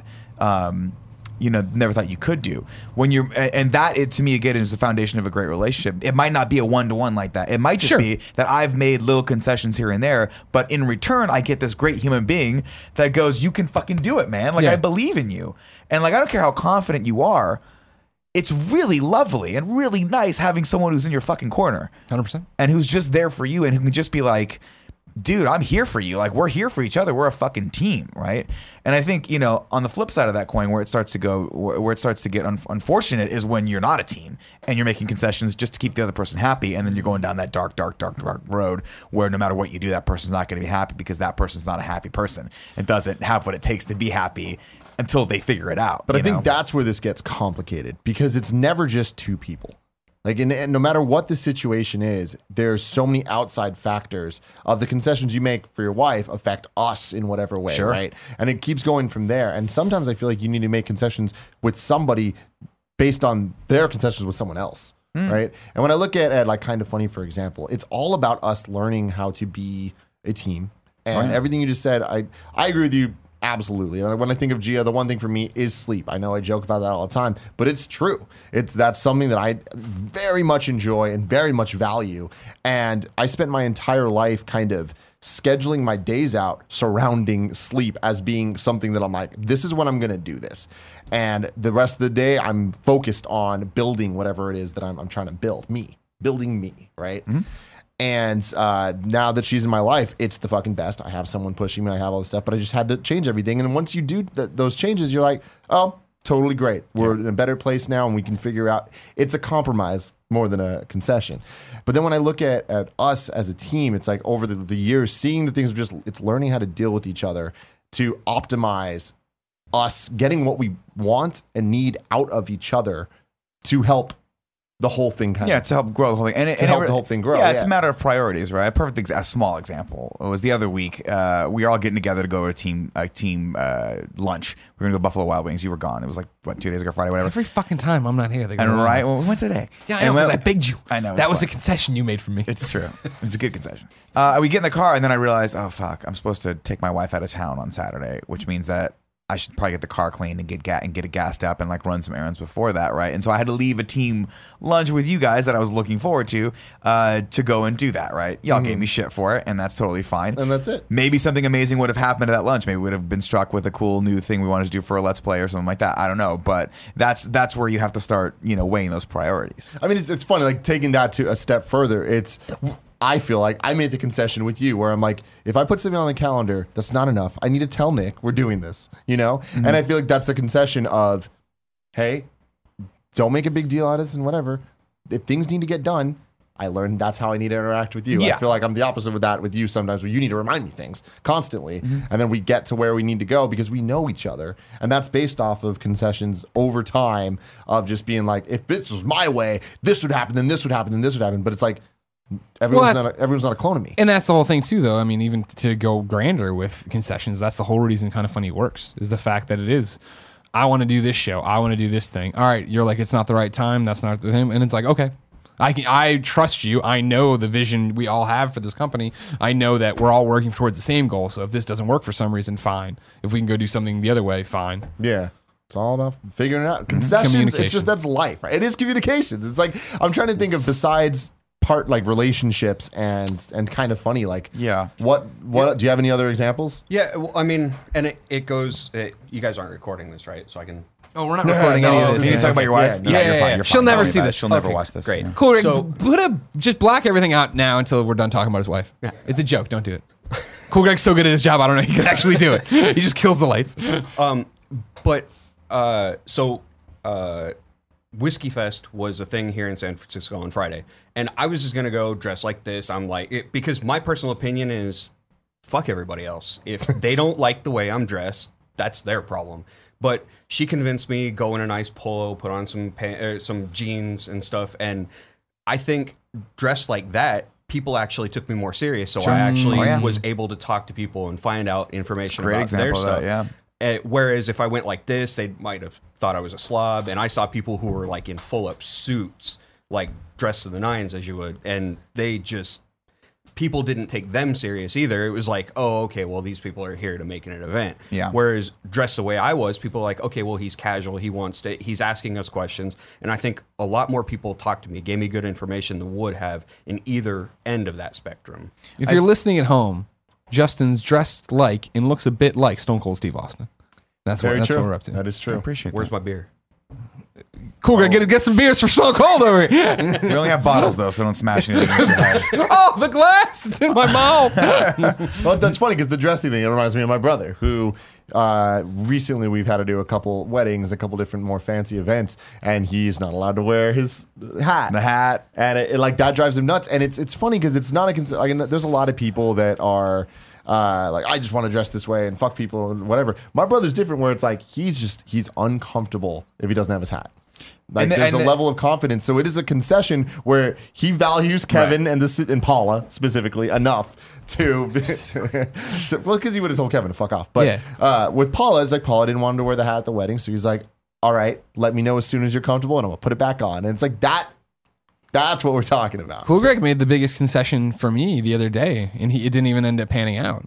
But it was the fact that I was in New York City. I was drinking my coffee there, having a good time. We had about an hour until my WWE meeting, and my phone went off. And I was like, I don't. That's weird. It's a weird notification that vibrated. And I looked at it, and it was the uh, security system here at the office Oh, yeah. saying the security system was going off. And I did the math in my head. I'm like, it's eight o'clock in the morning there, and, and as you now know, I'm the only one who gets there. Or even I get. I'm usually the first. Me or Kevin's the first person here, and it's I'm I'm usually nine thirty, and if Kevin's somewhere around there, plus or minus, and I'm like. Fuck, that's not us at all. And I started to, to do a group text, and Kevin texted me from uh, Milan or wherever the hell he was, and across it, and he's like, "Hey, the security system going off." I'm like, "I know, I'm on it." And then his things were all out of order, and he gave me a number, and it was this whole thing. And by the time Cool Greg was the only one answering the text thread, and he wasn't there, and I had to be like, "All right, well, you go." And he's like, "Yeah, I'm gonna get an Uber." I'm like, "Thanks, man."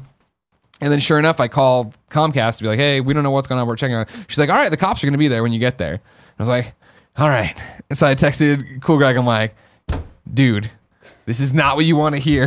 but the police are going to be there when you get there. And he's like, I can't do that. I'm not, you don't know, you don't know how. And I'm like, I do know. We've talked about it. Just go in there. You're a small business owner. You're supposed to be there. They're helping you. Yes, sir. No, you know what I mean? And he's like, all right. Like, he's going to do it. And then he got here. The cops weren't even here, thank goodness. But Cool Greg was ready to do it. Like, that's what this all is. We do to- it. We all do what each other needs. for us. Yeah, you yeah. know what I mean? He was gonna go and it was like, you know, he better not snitch on us. If you know what I'm talking about. Like, Somehow Cool Greg gets arrested for breaking in. Kind of Yeah. funny. We're like, No, oh, he has keys. Wouldn't No, but that, but that's the thing. That's where you have to weigh, right? It's like you have to weigh. You if you're, I think one of the important things about life is is surrounding yourself with people that you trust that can make you better, and then knowing when to listen to them or, or when to uh-huh. really do the thing that you want to do, right? And that's that you're talking about just the the sheer mechanics of relationship dynamics. And with my wife, for instance, she's done that to me too, where she's like, you know, I think you should wear this thing. And I'm like, well, I really want to wear this thing. And then I, I'm like, but sometimes it's hard to see yourself. It's very actually, actually most of the time it's really hard to see yourself, right? We all exist in this little bubble, this little shell. All we can do is kind of see the tip of our nose. It's all you really have perspective on, both figuratively and and, and, and literally. True story. right? You always see your nose. Your mind just chooses to ignore it. Whoa. Greg's always been dead.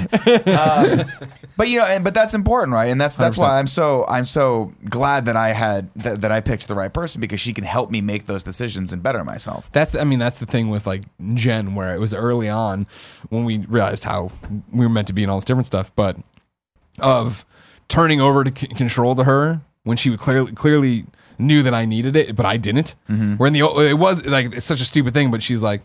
All right, let's eat. And I'm like, I'm not hungry. And she's like, I'm starving, which means you're hungry. And like, we're about to get cranky and fight because we had done it where we'd flown too close to the sun before. You know what I mm-hmm. mean? And so now it is just like, eat this. And I'm like, I'm not. All right.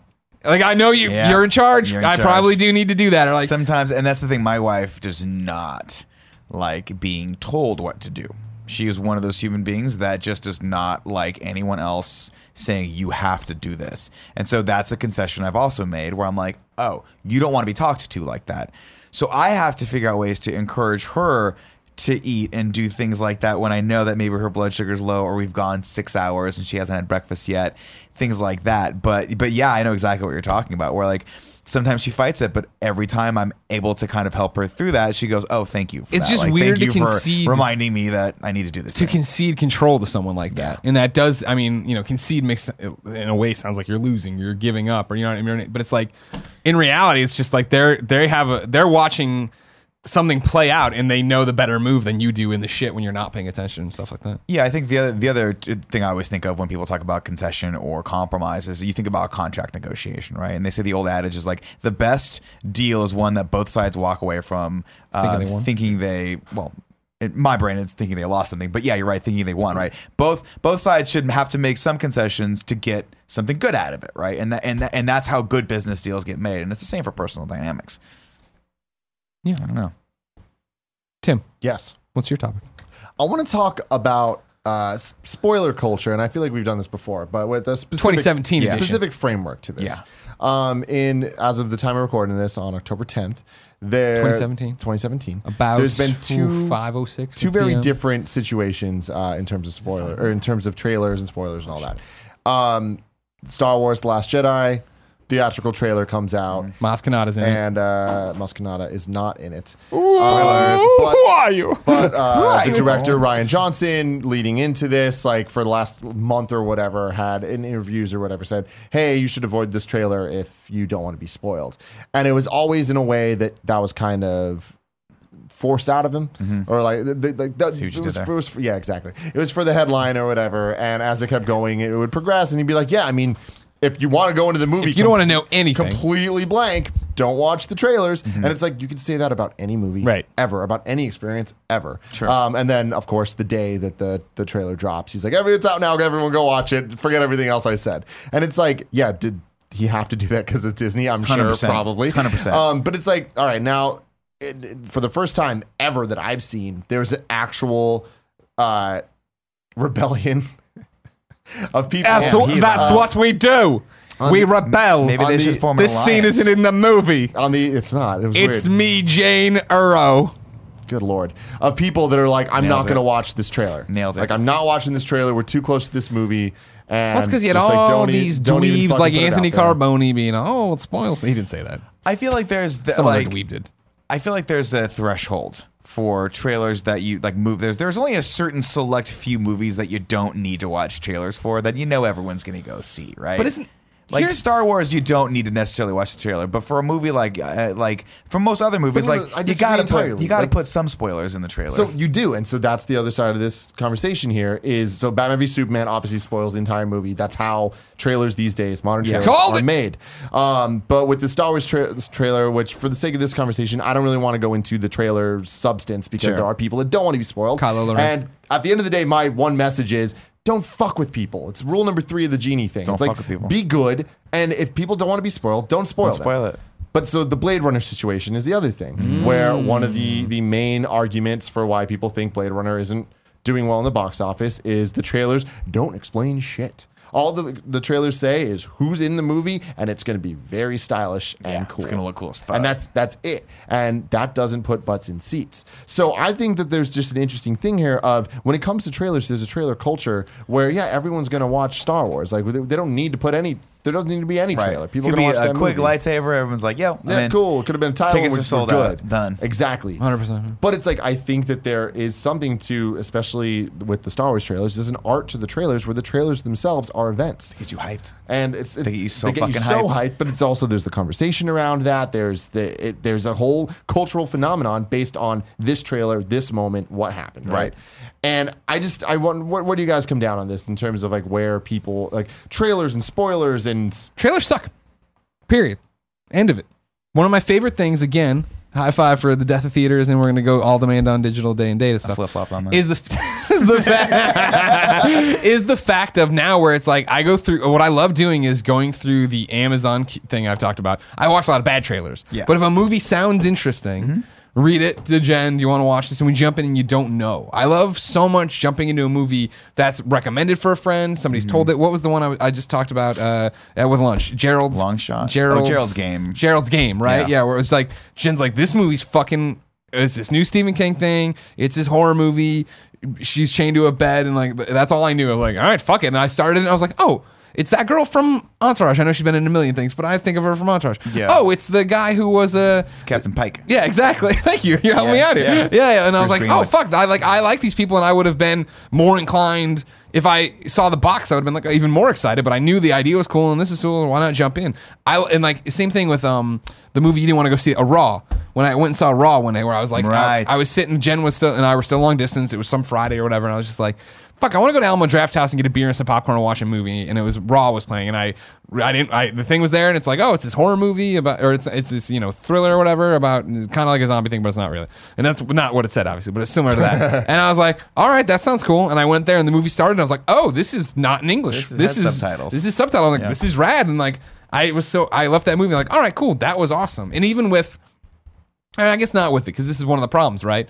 Is then uh, the movie we all went and saw after Emily was away too, and we didn't oh like. fuck It comes at night. yeah, it comes tonight. It comes at night, where we had already seen a trailer for it, and that gave me this big preconception of what that movie was going to be.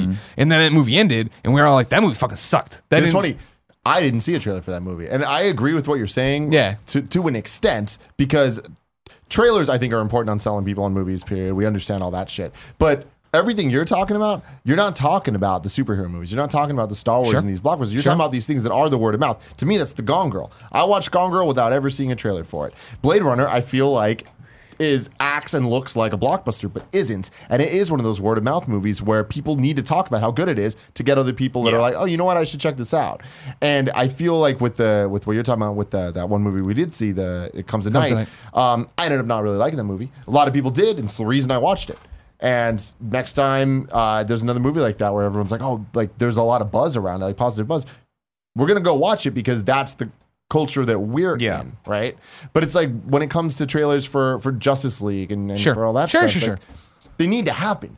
But how would we want them to happen? Because I think the Star Wars trailer is a great example of them being aware of trying not to spoil. First off, movie. I think trailers these days are too. There's too many of them, and they're too fucking Sure. long. You don't need them to be that long, and you don't need 13 trailers for a movie that comes out in a month. Like, there's TV spots now, there's 30 second spots, there's 15 second spots, there's all these things, and you're talking like for a video game, it's okay because there's like a 60 hour experience that no matter what, you're it might be different for you than me because we're playing it differently, right? Depending on the game. For a movie, you only have two hours really to pull from.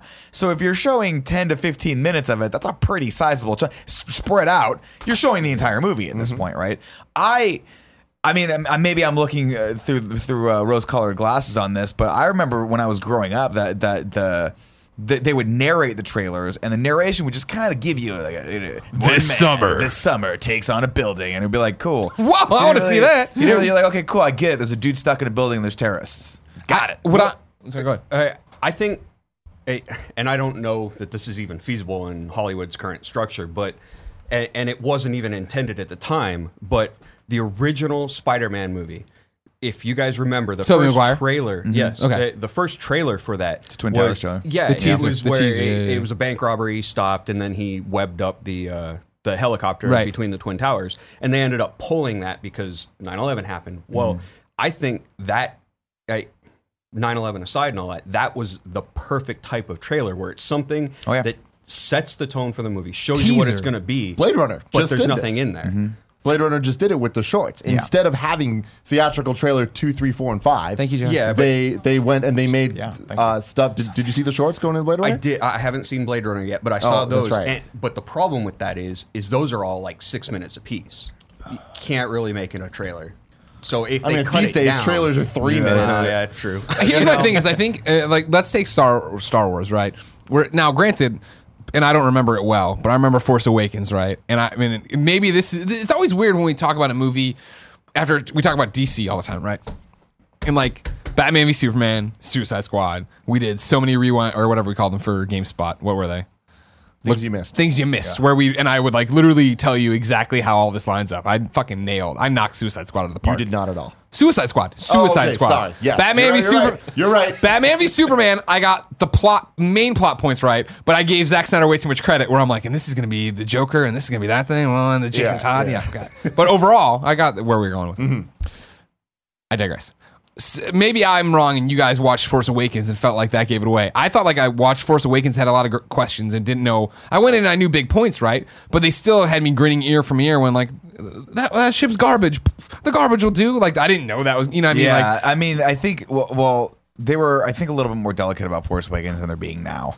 But Force Really? Awakens, I mean, do no, you they're feel like- more delicate now than Force Awakens? Really? I feel like the trailer, Yeah. like I saw everybody last night. Maybe it was IGN people. It was some dweebs like Anthony Carboni, but not Anthony Carboni, the dweeb, saying like, "Oh man, don't watch this. It's really spoiler." And I watched it, and then it was people arguing amongst themselves, just like, "Is it that spoiler?" Because it feels like they're just cutting co- dialogue out of context. Yeah, and I'm like, "That's what a definitely. trailer That is." And wasn't like, spoilers to I me at watched all. it, and Jen was like, "I don't know what's happening." And I'm like, "Well, that's a good thing." And I was like, "But what don't you exactly understand?" Like, I was, I was like, "I don't understand where Maz Kanata is." So I guess that's where my Watto entire is- topic. Where dude with Jar Jar, Midichlorian. he's still alive. The entire topic to me is that conversation because it's like it, I saw someone on Facebook say, um, "Is knowing that that Luke trained in Empire Strikes Back a spoiler?" Like if that if that scene of him s- waving a lightsaber around on Dagobah is that a spoiler? And it's like everything is a spoiler It's if a there's if there's context to it, and every or Well, else every- the- everything in the trailer is a spoiler. A poster is a spoiler Because you're gonna ruin spoiler it. What The- outfit they're wearing? Like yeah, but the, the trailer is in, in and of itself. You're sacrificing a little bit of spoiler so that you can get people hyped for your movie. That's what a trailer has always 100%. been that way, and and they've just been putting more and more into it. The, the, the question becomes like, how much is too much? And that boils down to an individual level. I purposely stopped watching trailers for Blade Runner after the first one. I was like, I'll watch the shorts because they back up into it. But I think they released one or two more, at least a teaser another trailer. I didn't watch them because I'm like, I'm good.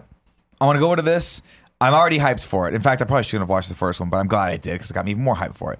Um, with Force Awakens, they needed to have a trailer, and it needed to be that trailer, the one that came out with the Chewie "We're home" line, because it Oh, needed yeah. to tell Yeah, every yeah, single person, "We're coming, But I- we're back. This is okay. It's in good hands." I still feel like I mean, bringing Blade Runner into the Star Wars conversations is the biggest fucking apple in the world versus an orange. Yeah. you know what I mean. Like I don't think they're the same. I feel like the Star Wars trailer for uh, what is it, Last Jedi, right? Mm-hmm. That's what it's called. It could have been what I always wanted the GTA Five trailer to be. Yep. Where it could have just. I always thought GTA 5's logo should have been the GTA logo fading up, and it was 45 seconds and then it's like it is audio and stuff exploding and like noise behind it could have been the same thing here where it's just like the fucking logo rolls uh, squ- things up and then it was just like pff, like you know Kylo Loren's fucking lightsaber starting and I don't I know just- my, my Chewie over there I just the, res- the One of those restraint porgies or whatever the fuck they are. porgies.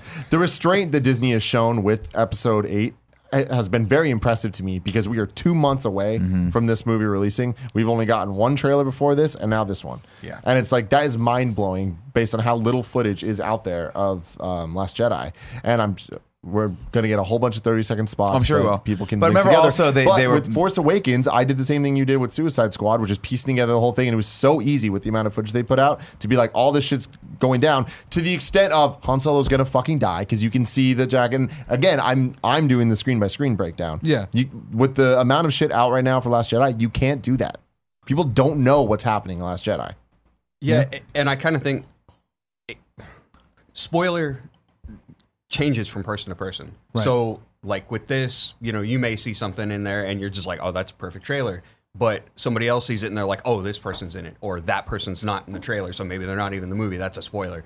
Um, or like uh, Thor Ragnarok, Hell yeah. coming out.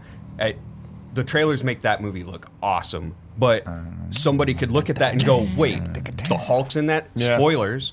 Yeah. And it is. Yeah, Well, no, but again, it, another- kind of is. But at perfect the same time, it's been a talked about thing where that was a concept. Right. So, I, unless you're completely out of the know about everything, that shouldn't and be I a spoiler. and I do wish in, to an extent, and I'm not going to just do the whole hang. Oh my, it sucks that my job's so great, and I get to talk about this shit all the time. Even if I was a general consumer working at the newspaper again, I'd wish to be able to go on true blackout. But I feel like yeah, I like I'm going to run into the fact that Hulk's in Thor or something to that extent. Mm-hmm. I mean, a perfect example is Blade Runner, right? Like how much. I wonder how crazier that movie would have been if they had not told you Rick, like Deckard's character was in it, right? Because I mean, you don't. Big like Harrison I Ford. think they could have sold a movie without doing that. They chose, of course. They're like, we got Harrison Ford. He's, he's Harrison Ford. Like, we got, we need we got to fucking tell people that We he's in need to this hook movie, some right? people on this. I always bring it back to a movie called The Island, right? Which was a movie with Ewan Michael McGregor Bay. and Scarlett Johansson, and it was a fucking awesome concept. But the twist was in the trailer, and it would hmm. have been such a What was the fucking twist? great. The twist was What a that twist. the trailer starts with a bunch of people stuck on this island, right? Sure. And they're told that they're like the last few people like on Earth or whatever. I can't remember what it was, but for whatever reason, they're they're like, we can't get off this island because we're in this like enclosed habitat habitat, right? Then they discover that they are clones of real people who are grown for organ harvesting. Ah. well, which is there's the lottery system, and whoever wins Oh, the lottery right. gets to go to the island. Well, they get off the island or whatever, right? No, no, no, they go to. The Oh, they go island. to the island, Yeah, right. The the island is the reward.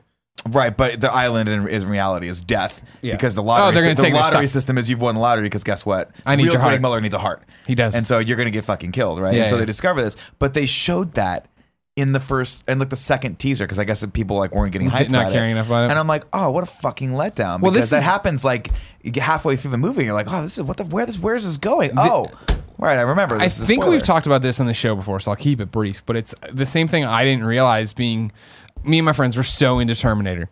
You know what I mean? Growing up, that was such a cool action film. And when Terminator 2 was coming up, we had all the mm-hmm. magazines, we had all the toys. Fucking we'd awesome. drive around, we'd roll around Amboy, Illinois on our fucking bikes playing Terminator. And it was the thing that I wasn't until whatever two years ago, some anniversary of Terminator 2, where I was reading an Empire article about how this is the biggest spoiler fuck up, or not even fuck up, but of all time. And the fact that if you watch Terminator 2 and act like you know nothing, If you've never seen Terminator before, you've seen you yeah, like the movie is shot and edited and filmed in a way that you don't know uh, Arnold Schwarzenegger's Terminator is a good good guy. guy. until he saves John Connor and get, takes all the shots in the back. With the roses. And like all the promotional stuff leading up to and the real lead up to the movie was Schwarzenegger's here and he's the good Terminator this time. The the cop Terminator's bad. Like they told you all of that going in, Mm-hmm. so that when you get there, it's cool, but it's you don't understand that. And to, th- to take a second is what a big Terminator fans we were. If we just knew another Terminator was coming, You know what's and we went there, awesome? what? Gia has never seen Terminator. Any Yee, of she's them. gonna love it. She saw Blade Runner, totally fucking sold now. Oh, she's Oh, wow, never really? seen Matrix, never seen Terminator. And what so a she now world. after 2049, she's like, I'm in. Once You got she it. fucks Show Terminator missed. one and two, yeah, And so sure. I'm like, oh, we're gonna watch Terminator, and she doesn't fucking know. And I, I'm, That's I'm fucking trying to figure out a way to film the reaction to Don't that. tell Well, because here's the thing is, and we talked about this in the show too, so I'll keep it brief. But you've already blown the greatest reaction of all time from Gia. Oh, Christ. And the Oh. fact of when she watched Batman Begins and the Waynes get shot. She gasped. died. And she goes, Their parents die? And you're like, How the fuck do you you not not know know Batman's this? story? What's funny though is then I'll be like, you know that Spider Man got like Peter Parker got bit by a spider. Go, oh, of course I fucking know that. And I'm like, "N- you- no, No, Well, I no. you to You've know, lost I all, legitimately all want you to sit her down and record their reaction. Be like, "Who is Luke Skywalker's father?" well, yeah, and just she- see if she knows that. She one. knows she knows that. But what I'm saying is like once you get into this sci-fi stuff, that's just not something she grew up with. So yeah, Oh, of Terminator, course not. at all. Oh, so yeah, God. I'm, I'm gonna watch Terminator one and two with her and Matrix one. Terminator Two there. is so fucking good. Yeah. so good. Still holds up. Does she know that Solid Snake is actually the bad clone? Like they thought he was the good clone, but it turned Liquid thought he was the bad Someone clone. tells me she doesn't know No, that man. Play about 40 hours of that. Let her, let her get in there. Something tells me nobody really knows that one. um, yeah, I don't know. I mean, it boils down to if you don't want shit spoiled, it's just it's not. It's really not that hard to not have something spoiled for you, right? No, it's impossible there was- If you're on the internet, you're getting spoiled. No, I mean, if You you're, cannot but watch you're, the Star but Wars you're trailer. choosing to, right? Like, there's like it, we like there- most Animated people- gifts out the ass. Exactly. You're going to see it. You're fucked, man. You can't be in a Facebook group. You can't be on Twitter. It's like you, it's avoiding spoilers for Game of Thrones. You can get away with. Stay off the internet for the four or five hours till Sure. you watch the episode. Sure. You can't last a week. Oh It's no, but that's your fucking that's that's your bad then at that point. I mean, that's the game we've talked about this a lot. Where we need to we need to decide. I don't know if we ever did, but we need to have an official decision of how long you have to wait before you get to spoil shit. It's okay to spoil shit from Game of Thrones. But I mean, what? But that Is a week too though, long? What about Is the trailer though? Like, What's that? When's it going to be okay to openly talk about spoilers from the Star Wars trailer that just came out? I mean, look, if you can talking about it is the second the trailer comes out. Because at that point, the information's out there. It's not your fucking bad, right? I mean, you can't be like, oh no, no, no, I don't want to know anything about that trailer. That's that's a bridge too far. But the people that put the shit in the trailer, they're the ones that need to ta- that need to talk to Jesus. You know what I'm talking about? Like they need to be like, you're spoiling these fucking movies for people, right? I mean, put it in context. Imagine if the Empire Strikes Back uh, trailer showed that spot where it was like at the very end, it's like Darth Vader, Luke Skywalker, and it's like Luke, Father and son. father, and it's like, oh, wow, that's cool. Okay, I guess that's out there. Like that's what kind of what we're getting these days. So it's like, uh, pull back a little bit, people. Pull Doomsday, man. Shouldn't have been in the trailer. Should not have been Agreed. the fucking trailer or the movie. For that, someone said. Arguments could be made. Some would say he shouldn't have been in the movie at all. Could have probably had his own movie. You know, where it's just him and yeah, Superman. well, yeah. Yeah, there's You know? also an Death of inconsideration of people as well, though, when it comes to spoilers. Because if I say I haven't seen a movie, like I haven't seen Blade Runner yet, and you guys haven't gone, oh, well, this happens, this happens, Sure. this happens. Uh, and if it's a slightly older movie, like a movie from last year, I would hope you guys wouldn't do that as well if I said that happened. Maybe go, oh, if you well, told me I have not seen this movie, I would not spoil. That's a dick thing to do to spoil it for the person. Exactly. Now I did And- that to you today, but I asked your your question. Yeah, and I was I was it was a documentary. Yeah. and I drank my entire soda while I listened to you, and I enjoyed it. And now I feel like I don't have to watch Long it. Shot. It's all contextual. Long shot on Yeah, Netflix. Like if you're Blade Runner, it's like Gerald's game on Netflix. there's not only a chance you are gonna watch Blade Runner, Right. But when it comes to a lot of these other movies, like you're not like me spoiling If Blade you- Runner to Greg, he's not gonna fucking watch it. Here's so the it deal. doesn't If, matter. if, what, okay, if you I said have I haven't seen The Matrix, right? You're a uh, monster. Like, I'm still not going to tell you what happens in The Matrix, but I am going to encourage you to go watch The Matrix, right? Yeah. But if we're just talking about The Matrix, Well, and I would hope and you I hate the fucking dumbass. person who's like, spoilers, I haven't seen that. I'm like, dude, I'm not the fucking keeper of all the movies. I'm the keeper of a lot of things, but I'm not the keeper. Five things, I think. Five, right? 17 things at this point. Okay, right? so Keep up with the so- show. Yeah, you missed a spoiler. Uh, but I, I'm he not the had so keeper of many the shit that you have or have not seen. I like to leave room for other things that I can be the keeper of, right? Mm. I'm the keeper of spoilers. That's number four. Okay. Just to put it in context for you, Tim, again, Mm-hmm. I will never see Blade Runner 1 or 2, but I'm seeing Daddy's Home 2 in theaters. If you didn't know, ladies and gentlemen, this has been the Game Over Greggy show each and every week. Four, sometimes five best friends gather on this table. Horrible. What the worst you've ever done. I, you were way early and still late. I late gave you all. I've got left. That's it. If you like that, head over to patreon.com slash kind of funny where you can get a, toss us a couple bucks, get the shows early, get all the bonuses, get to come on the show. Like Justin did. Thank you so much for coming in. did you have fun? me. Was it worth it? Oh, yeah. Okay, good. I was worried about it. I was. I know we were very quiet this morning. We were gathering the news. We were locked out together for a little bit. Things happened, but it was all good. Yeah, definitely. Okay, cool. Uh, if you got no bucks to toss away, of course, go to youtube.com slash kind of funny, where you can get the show topic by topic, day by day, until it goes up as one big MP3 and video the following Friday. Pimp the whiskey one more time. Scarwhiskey.com. Okay. When do you think you will have product available for people to buy and us to get drunk on? Uh, in the U.S., it depends. We're hoping uh, sometime middle of next year. Okay. Oh, that's Uh, For an actual aged whiskey, it takes two years time. Of course. Gotta age it. Do it right. Yeah. Do it right. Okay. Well, thank you so much for coming by. Thanks for having me again. Until next time, ladies and gentlemen, it's been our pleasure to serve you.